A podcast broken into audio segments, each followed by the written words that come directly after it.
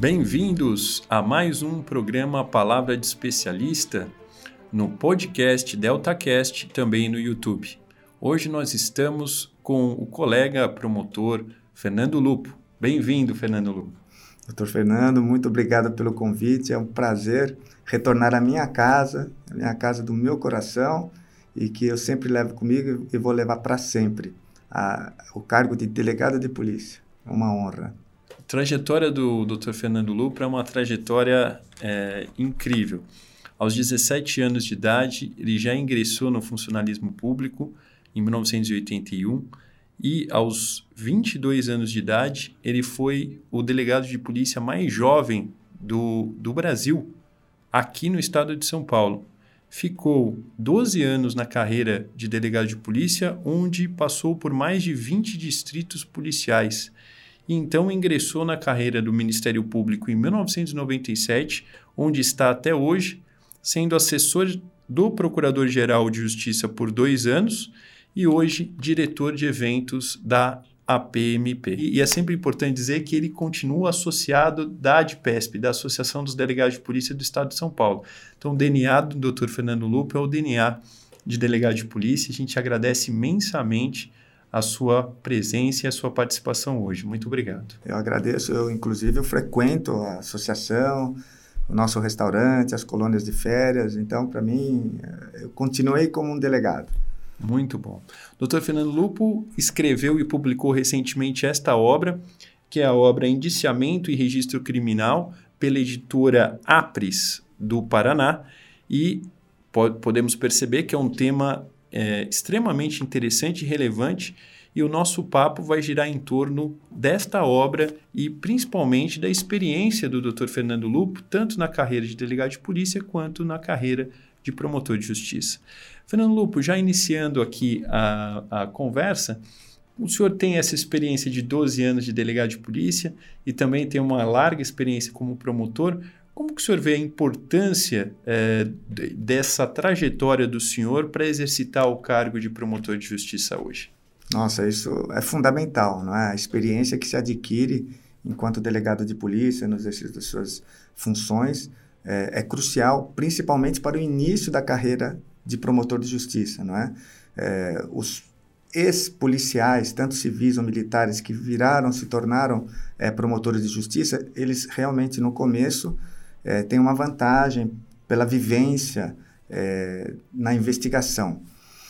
Posteriormente, com o avanço da carreira, os promotores é, acabam a, a, difundindo né, o exercício da investigação, grupos especializados como o GAECOS, outros grupos, o setor de crimes de prefeitos, onde é, eu trabalhei por dois anos, aí realmente é uma investigação pura, típica de delegado de polícia. Mas a vivência do dia a dia de uma delegacia de polícia é, é uma experiência incrível e que muito me contribuiu para o aperfeiçoamento das minhas funções como promotor e também para difundir a experiência que eu tive entre os colegas também demonstrando as dificuldades que tem um policial no exercício de suas funções, para inclusive ajudar até a direcionar algumas decisões que são cujos fatos às vezes são de, deturpados contra o policial civil. Então a gente sabendo dessas dificuldades, é, realmente acho que de alguma forma contribui para um olhar melhor das outras autoridades em relação aos policiais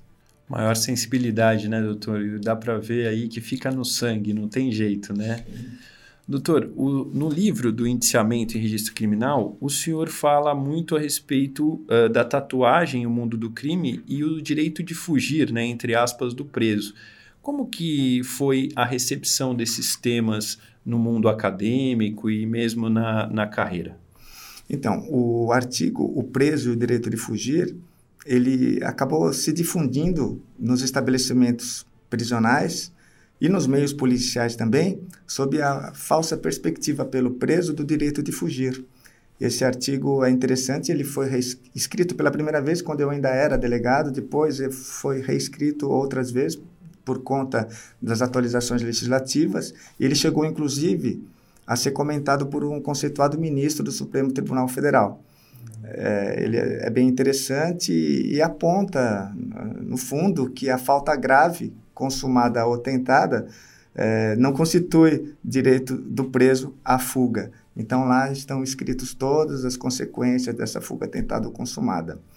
E em relação ao artigo As Tatuagens e o Mundo do Crime, também é feito uma, uma origem, né? a origem das, das tatuagens, a arte de tatuar o próprio corpo, que também é, faz com que a pessoa se expresse é, individualmente, e mas o principal foco dele realmente é o significado das tatuagens para o mundo do crime. Ele inclusive pode servir de um manual, um guia para os policiais no exercício de suas funções. Muito bacana, doutor Lupo. Inclusive, na, na Museu do Crime, né, na Academia de Polícia, nós temos lá uma coletânea ali de, de tatuagens, mas eu vejo que evoluiu muito hoje em dia a questão da tatuagem. É, inclusive, pelo que eu soube, já tem uma tatuagem nova no mundo do crime que já não está nesse artigo, que eu vou ter que atualizar. Muito bom, doutor. Inclusive, a gente verifica que o livro do Dr. Lupo, ele é uma coletânea de artigos, basicamente, né? Muito que, obviamente, eles têm elo entre si, muito interessante, mas cada tema é aprofundado da sua maneira. Então, é muito interessante. Isso, é, realmente, é uma coletânea de artigos que é, falam especificamente ou principalmente sobre a atividade policial que repercute na esfera judicial. Né? Então, a atividade do delegado em relação ao indiciamento e formalizamento, ela é muito importante porque ela vai ter as consequências. E o tema principal do livro, doutor, é o indiciamento. Então, a questão, qual a importância do indiciamento é, para o processo penal em geral? Então, nele é feita a diferenciação do indiciamento e do formal indiciamento. O indiciamento é, é o ato de apontar alguém como suspeito, autor, o coautor ou partícipe de uma infração, que pode ser civil ou penal. Então, o indiciamento é feito, por exemplo, num termo circunstanciado, é feito na esfera civil, num inquérito civil, num processo administrativo, numa comissão é, parlamentar de inquérito, no procedimento investigatório criminal a cargo do promotor de justiça. Agora, o formal é, indiciamento é, é um ato privativo da autoridade policial é, é, que consiste, assim que ela tiver elementos sobre autoria e materialidade nas infrações que deixam vestígios sobre uma infração penal, num ato fundamentado, num despacho fundamentado, ele vai promover o interrogatório, colher a qualificação, a vida pregressa do suspeito, isso inclui também o processo fotográfico, a identificação datiloscópica e o preenchimento do BIC, que é o Boletim de Identificação Criminal. E aí que está o, o segredo da eternização do inquérito policial que vai repercutir na esfera é, judicial. Feito o boletim de identificação criminal pela autoridade policial, ele é enviado ao Instituto de Identificação, que vai formar ou abastecer o DVC. Deste DVC vai ser extraída a certidão criminal e dessa certidão criminal vai ser fundamental para a dosimetria da pena. Então, o que a gente vê muitos casos em que não são feitos os indiciamentos, os formais indiciamentos pela autoridade policial, o DVC acaba não sendo formado. E, na prática, aquele processo judicial que começou por uma denúncia sem esse formal indiciamento, muitas vezes a gente vê que fica sem o registro criminal. Então, as medidas restritivas, as cautelares, sanções e benefícios previstos nas leis acabam não aparecendo muitas vezes e também pode dar causa homonímia o indivíduo acaba sendo processado, não sendo ele, e que pode também gerar alguma ação de indenização é, contra o Estado. Muito interessante, doutor Lupe. Isso de fato é muito importante, né? Pormenorizar, né? identificar a pessoa e a conduta desde o início do processo penal, né? E é por isso que eu queria perguntar ao senhor se o senhor entende que o não indiciamento também deve ser fundamentado. Ah, sim. É, um dos artigos justamente diz é, sobre isso: o não indiciamento deve ser é, fundamentado.